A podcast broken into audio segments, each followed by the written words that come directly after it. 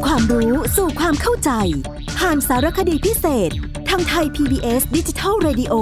โดยวัฒนบุญจับสวัสดีครับท่านผู้ฟังครับผมได้นำเอาสาระเรื่องราวเกี่ยวกับพิธีมงคลสมรสมาคุยกันโดยลำดับเลยตั้งแต่เรื่องราวเกี่ยวกับการที่มีการเจรจาสู่ขอกันมีการปลูกเรือนหอกันจนกระทั่งเข้าสู่พิธีมั่นโดยเฉพาะยิ่งพิธีมั่นนี่ค่อนข้างที่จะมีพิธีการเรียกว่าเชิงระเบียบอยู่พอสมควรทีเดียวแล้วก็ในสมัยก่อนเนี่ยถือว่าพิธีมั่นนี่มีความสำคัญไม่น้อยถึงแม้ว่าทางฝ่ายของผู้ชายจะส่งเท่าแก่หรือว่าพ่อสื่อแม่สื่อมาเจรจาสู่ขอแล้วก็ตามบางครั้งเนี่ยนะครับทางผู้ปกครองก็คือส่วนมากก็เป็นพ่อเป็นแม่ของฝ่ายผู้หญิงนี่แหละครับอาจจะขอประวิงเวลาไว้สักนิดนึงขอมั่นเอาไว้ก่อนก่อนที่จะแต่งนะเพื่อที่ว่าให้ลูกสาวได้มีโอกาสดูใจหรือว่าศึกษาอุปนิสัยใจคอของฝ่ายผู้ชายซะก่อนทางนี้ทางนั้นก็คงจะไม่ใช่เหตุอะไรหรอกครับคือคนสมัยก่อนเนี่ยส่วนใหญ่แล้วผู้ใหญ่จะเป็นคนหาคู่ครองให้บางครั้งบางครอบครัวที่ไม่ถึงขนาดที่จะต้องขนาดคลุมถุงชนเลือกให้แล้วต้องแต่งเนี่ยเขาก็จะเปิดโอกาสให้ลูกได้ตัดสินใจเองส่วนหนึ่งด้วยเหมือนกันนะครับดังนั้นพอได้เลิกตามที่ตกลงกันเอาไว้เนี่ยว่าจะให้มั่นวันไหนฝ่ายชายก็ต้องมีการจัดเตรียมขันหมากมั่นเพื่อที่จะยกไปทำการมั่นฝ่ายหญิงโดยปกติก็จะมอบให้เท่าแก่ฝ่ายชายเนี่ยเป็นผู้นำไปมอบให้แก่เท่าแก่ฝ่ายหญิงแต่ก็คงจะต้องบอกว่าไม่แน่เสมอไปนะครับถึงแม้ว่าส่วนใหญ่คนที่เป็นเท่าแก่กับคนที่ไปเจรจาสู่ขอก็เป็นคนที่จะต้องยกขันหมากมั่นเป็นคนเดียวกันแต่ถ้าหากว่าวันนั้นไม่ว่างในแง่ของการมั่นอาจจะมอบให้ผู้อื่นทำหน้าที่แทนได้นะครับเพราะว่าไม่ค่อยถือกันเหมือนกับเท่าแก่ขันหมากตอนแต่งเพราะว่าเท่าแก่ขันหมากแต่งนี่ควรจะเป็นเท่าแก่คนเดียวกับที่ไปเจรจาสู่ขอในเรื่องเกี่ยวกับการจัดขันหมากมั่นเนี่ยนะครับนอกจากเงินทองค่าสินสอดตามที่ได้ตกลงกับทางฝ่ายหญิงเอาไว้แล้วสิ่งที่ต้องจัดเตรียมไปในขันหมากมั่นนั้นในแต่ละท้องถิ่นก็อาจจะแตกต่างกันไปนะครับคือนอกจากขันหมากพลูแล้วก็ต้องมีการจัดเตรียมเครื่องขันหมากที่ประกอบด้วยขนมแล้วก็ผลไม้ส่วนจะมากจะน้อยนี่ก็แล้วแต่จะตกลงกันเหมือนกันนะบางทีอาจจะเพิ่มสุราหรือว่าเครื่องเส้นไหว้ผีบรรพบุรุษก่อนที่จะทำพิธีมั่นโดยก็ได้นะครับซึ่งขันหมากพลูนั้นก็จะมีการจัดที่แตกต่างกันไปตามที่ผมเคยเล่าเหมือนกันนะครับอันนี้ก็ขึ้นอยู่กับการที่ว่าแต่ละที่แต่ละถิ่นนั้นเขาจะมีการถือเคล็ดการนับคู่กันอะไรกันอย่างไรนี่ขึ้นอยู่กับแต่ละที่แต่ละถิ่นจริงๆคราวนี้การยกขันหมากมั่นเนี่ยพอได้เวลาฤกษ์ยามดีแล้วเฒ่าแก่ขันหมากมั่นก็จะทำการยกขันหมากมั่นไปยังบ้านของฝ่ายหญิงซึ่งทางฝ่ายหญิงต้องจัดเฒ่าแก่เอาไว้ต้อนรับเหมือนกันนะครับพอขันหมากมั่นมาถึงก็จะมีเด็กเล็กๆแต่งตัวน่ารักโดยมากท่านผู้ฟังจะใช้เด็กผู้หญิงซึ่งทางฝ่ายหญิงเนี่ยจัดเตรียมไว้ทำหน้าที่ถือขันหมากออกมารับเลยทีเดียวล่ะแล้วก็ในพานก็จะมีหมากพลูที่เจียนแล้วก็จีบเป็นคำๆใส่เอาไว้นับเป็นจำนวนคู่นะครับพอขันหมากมั่นของฝ่ายชายมาถึงเด็กที่ทางฝ่ายผู้หญิงจัดเตรียมไว้เนี่ยก็จะส่งพานหมากพลูให้แก่เฒ่าแก่ของฝ่ายชายเมื่อเฒ่าแก่ฝ่ายชายรับแล้วก็จะให้เงินเป็นของขวัญพร้อมทั้งคืนพานหมากให้มาด้วยซึ่งตอนคืน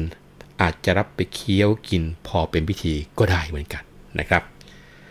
หลังจากเด็กรับพานหมากกลับคืนมาแล้วเด็กที่ว่านี่คือเด็กที่ทางฝ่ายผู้หญิงจัดเตรียมนะครับเด็กคนนี้ก็จะเดินนำไปยังสถานที่ซึ่งทางฝ่ายหญิงจัดเอาไว้เพื่อทำพิธีมั่นพอวางขันหมากแล้วก็บริวารเป็นที่เรียบร้อยแล้วจากนั้นก็พักดื่มน้ำดื่มท่าพอหายเหนื่อยแล้วถึงจะเริ่มทำพิธีกันพิธีที่ว่านั้นก็คือการนับสินสอดทองมั่นนะครับในการยกขันหมากมั่นเนี่ยนะครับท่านผู้ฟังครับผู้ชายเนี่ย จะให้เฒ่าแก่แล้วก็พ่อแม่ของตัวเองมาทำหน้าที่มั่นแทนก็ได้แต่ว่าในทางปฏิบัตินะครับฝ่ายชายหรือว่าว่าที่เจ้าบ่าวเนี่ยก็มักจะมากับขบวนขันหมากมั่นด้วยก่อนทำพิธีเฒ่าแก่ของทั้งสองฝ่ายก็จะเจรจากันเฒ่าแก่ฝ่ายชายนี่เป็นผู้เริ่มต้นก่อนโดยพูดถึงวันแล้วก็ฤกษ์ยามอันเป็นมงคลในวันนี้นะตนก็จะทำหน้าที่นำขันหมากมั่นของฝ่ายชายซึ่งเป็นบุตรคนนั้นคนนั้นคนนั้นมามั่นฝ่ายหญิงด้วยเงินสินสอดทองมั่นเท่านั้นเท่านี้ก็บอกตามที่ตกลงกันเอาไว้นั่นแหละนะครับแล้วก็ขอให้เฒ่าแก่ฝ่ายหญิงเนี่ยทำการเปิดตรวจนับดูว่าถูกต้องครบถ้วนตามที่ได้ตกลงกันเอาไว้หรือเปล่านะครับเฒ่าแก่ฝ่ายหญิงเนี่ยจะแสดงความรับรู้แล้วก็กล่าวเห็นดีเห็นงามไปกับการมั่นครั้งนี้ด้วยเรียกกันว่าต่างก็ร่วมพูดคุยกันเพื่อความสนิทสนมกลมเกลียวต้อนรับกันด้วยอัธยาศัยไมตรีอันดีต่อจากนั้นจึงจะมีการเปิดผ้าคลุมขันหมากออกเพื่อที่จะตรวจนับสินสอดตามธรรมเนียมนะครับเมื่อเห็นว่าอ้าวถูกต้องครบถ้วนดีแล้วก็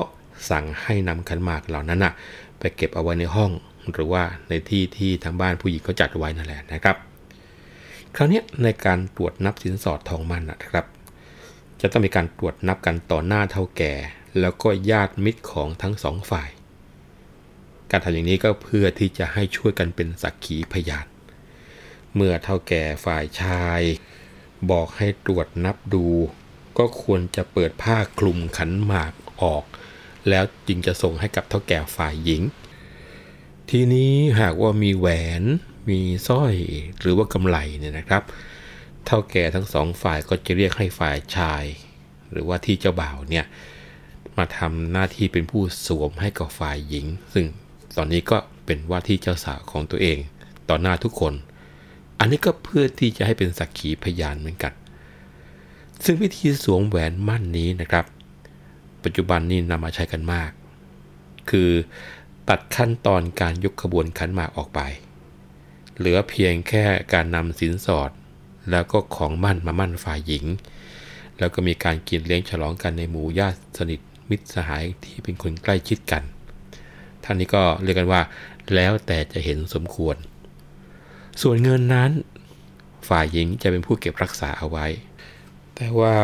ในบางที่นะครับก็ทำแต่พิธีสวมแหวนแล้วก็ทองมั่นในวันที่ทำพิธีมั่นสำหรับเงินสินสอดนั้นเขาก็จะนำเอามาในวันที่ทำพิธีแต่งเลยอันนี้ก็แล้วแต่ผู้ใหญ่ทั้งสองฝ่ายจะตกลงกันว่าจะใช้กติกาไหนหรือว่าตกลงกันด้วยข้อตกลงอะไรนะครับคราวนี้เมื่อฝ่ายหญิงนำสินสอดทองมั่นหรือว่าของมั่นไปเก็บรักษาไว้แล้วก็คืนขันหรือว่าภาชนะแต่มีข้อแม้ว่าการคืนขันหรือว่าภาชนะนั้นจะต้องไม่คืนขันเปล่าหรือว่าภาชนะเปล่าคืนไปจะต้องมีการเอาของแถมพกให้แก่ผู้ที่ทำการยกขันหมากมาทุกคนนะสำหรับเฒ่าแก่ของทั้งสองฝ่ายนั้นก็มักจะได้ของสมนาคุณพิเศษนะครับส่วนใหญ่ก็จะเป็นพวกขนมรวมทั้งเสื้อผ้าอันนี้ก็ต้องบอกว่าสุดแล้วแต่จะเห็นสมควรนั่นแหละต่อจากนั้นจึงจะร่วมกันกินเลี้ยงฉลองการมั่นหรือว่าร่วมรับประทานอาหารด้วยกันก่อนที่จะแยกย้ายกันกลับนะว่าไปนะครับเกี่ยวกับพิธีการมั่นแล้วก็สินสอดทองมั่นเนี่ยเมื่อทำพิธีแล้วหากต่อมาฝ่ายชายเกิดผิดสัญญาก็คือว่าไปยกขันหมากมาแต่งตามวันตามเวลาที่ตกลงกันเอาไว้ตรงเนี้ยก็ถือว่าทำให้ฝ่ายหญิงเนี่ยกลายเป็นม่ายขันหมากถ้าผู้หญิงเป็นฝ่ายม่ายขันหมากผู้ชายจะต้องถูกริบสินสอดทองมั่นทั้งหมดแล้วจะเรียกจะร้องคืนอะไรไม่ได้เลยนี่เป็นธรรมเนียมเลยนะครับและหากว่าผู้หญิงเป็นฝ่ายผิดสัญญาบ้างล่ะนะในกรณีแรกนี่เป็นผู้ชายผิดสัญญาแต่ถ้าหากว่าฝ่ายหญิงกลับเป็นผู้ผิดสัญญาคือไม่ยอมแต่งงานกับฝ่ายชายไม่ว่าจะด้วยเหตุผลใดก็ตามเถิดนะครับอย่างนี้จะ ต้องคืนสินสอดทองมั่นทั้งหมดให้แก่ฝ่ายชายจนครบถ้วนด้วยเหตุนี้นะครับบางทีเฒ่าแก่อาจจะมีการจดบันทึกรายการเงินทองของมั่นเอาไว้เป็นหลักเป็นฐานให้เรียบร้อยแต่ว่าจริงๆก็มักที่จะไม่ค่อยนิยมทำกันเพราะเหมือนกับว่าไม่ไว้วางใจหรือว่าเป็นสิ่งไม่ดีที่อาจจะต้องมีการทวงคืนซึ่งเกิดจากการผิดสัญญาหรือว่าผิดพ้องหมองใจกันนะครับคราวนี้หลังจากทำพิธีมั่นหมายเป็นที่เรียบร้อยถูกต้องแล้วเนี่ยทั้งชายและหญิงถือว่าเป็นคู่มั่นจะสามารถไปไหนมาไหนด้วยกันได้อย่างเปิดเผยมากกว่าสมัยที่เพียงแค่ชอบพอกันแต่ว่าถึงอย่างไรก็ตามท่านผู้ฟังครับตามประเพณีไทยเราเนี่ยก็ไม่ยอมให้เป็นอิสระอยู่นอกเหนือสายตาของผู้ใหญ่ซะทีเดียวจนกว่าจะถึงวันแต่งงานเมื่อไหร่นั่นแหละซึ่งในวันทำพิธีมั่นก็อาจจะเป็นการกำหนดหรือประกาศอย่างเป็นทางการอีกครั้งหนึ่งเกี่ยวกับกำหนดวันทำพิธีมงคลสมรสก็คือกำหนดวันแต่งเพื่อว่าจะให้แขกเรือที่มางานมั่นนั้นได้มีการรับทราบกันไปในชั้นหนึ่งก่อนนะครับคราวนี้เกี่ยวกับเรื่องของฤกษ์ของยามเกี่ยวกับการแต่งงานเนี่ยคนไทยต้องบอกว่าเป็นชนชาติหนึ่งที่ถือเกี่ยวกับเรื่องฤกษ์เรื่องยามเรื่องเคล็ดเรื่องลางมาตั้งแต่สมัยโบราณโบราณโดยเฉพาะ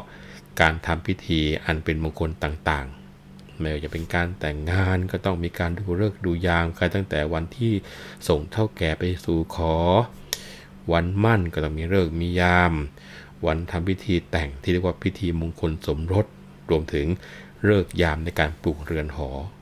ฤกษ์ยามในการส่งตัวเจ้าบ่าวเจ้าสาวรวมทั้งเขาเรียกว่าฤกษ์เรียงหมอนนะซึ่งอันนี้คงจะต้องค่อยๆทยอยพูดกันต่อไปนะครับแล้วก็เกี่ยวกับฤกษ์ยามเนี่ยเริ่มจากวันก็คือต้องเป็นวันดีเช่นเป็นวันอาทิตย์ดีเป็นวันธงชัยนะส่วนเดือนที่นิยมแต่งงานกันอย่างที่เคยคุยกันครับก็ตั้งแต่เป็นพวกเดือนหกเดือนเก้าเดือนสิบเดือนยี่สิบเดือนสี่นะอันนี้ก็แล้วแต่ความนิยมเชื่อถืออันมีคติเรียกกันว่ามีที่มาหลายในด้วยกันแล้วการที่นิยมแต่งในเดือนยี่สิบเดือนสี่เดือนหกเพราะว่าเป็นเดือนคู่เกี่ยวกับเรื่องคู่ๆเนี่ยนะครับถือว่ามีความหมายและก็มีความสำคัญมากในพิธีแต่งงานเนื่องจากเป็นพิธีที่หญิงและชายจะต้องใช้ชีวิตคู่ร่วมกันนั่นเองเอาละครับวันนี้เราคุยกันให้ได้ก่อนเพราะช่วงเวลาของเราหมดลงแล้วครั้งหน้าผมวัฒนะบุญจัดจะนำเรื่องราวที่น่าสนใจทางวัฒนธรรมเหล่านี้มาคุยกันต่อวันนี้ขอลาไปก่อนนะครับสวัสดีครับ